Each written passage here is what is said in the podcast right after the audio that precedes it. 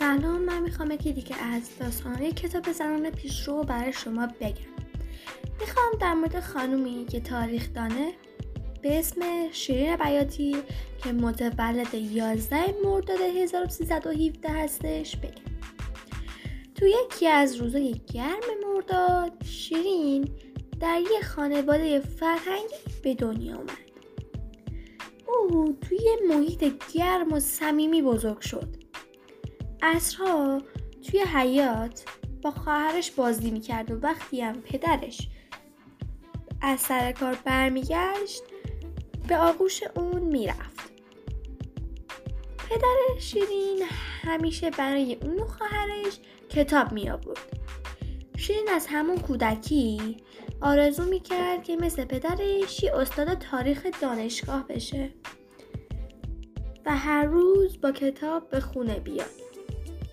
شیرین دوره ابتدایی رو به مدرسه منوچهری رفت و دوره متوسطه رو تو دبیرستان ژاندارک و انوشیروان دادگر گذروند. کلاس ششم ادبی شاگرد اول کل دبیرستان های تهران شد. شیرین تو دوران مدرسه تو درس ریاضی خیلی ضعیف بود و تو درس ادبیات قوی بود. خاطرات تلخش مربوط به کلاس های ریاضی و خاطرات شیرینش هم مربوط به کلاس های ادبیات بود.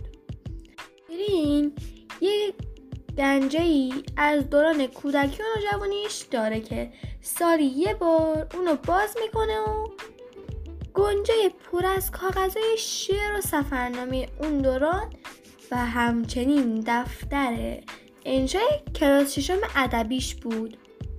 شنین چهارده سال بیشتر سن نداشت که ترجمه داستانهای کودکان رو از زبون فرانسوی به فارسی تبدیل می‌کرد. بعدنها کتاب زیادی نوشت و در سال 1370 کتاب سجلدی به اسم دین و دولت در ایران عهد مغول برنامه جایزه کتاب سال شد. او با محمد علی ندوشن ازدواج کرد و صاحب دو فرزند شد.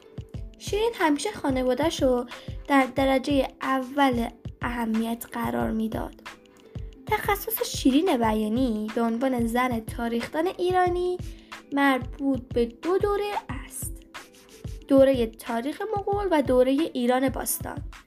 او تا الان 18 تا کتاب نوشته و حدود 43 سال در دانشگاه تدریس کرده.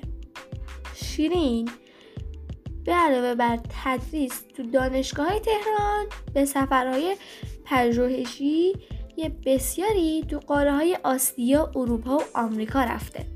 شیرین میگه که من زندگیم رو بر پای سه اصل بنا کردم. مهروزی احترام به انسانیت عشق به هموطن و کشورم. و هواخواهی دانش به هنر و فرهنگ.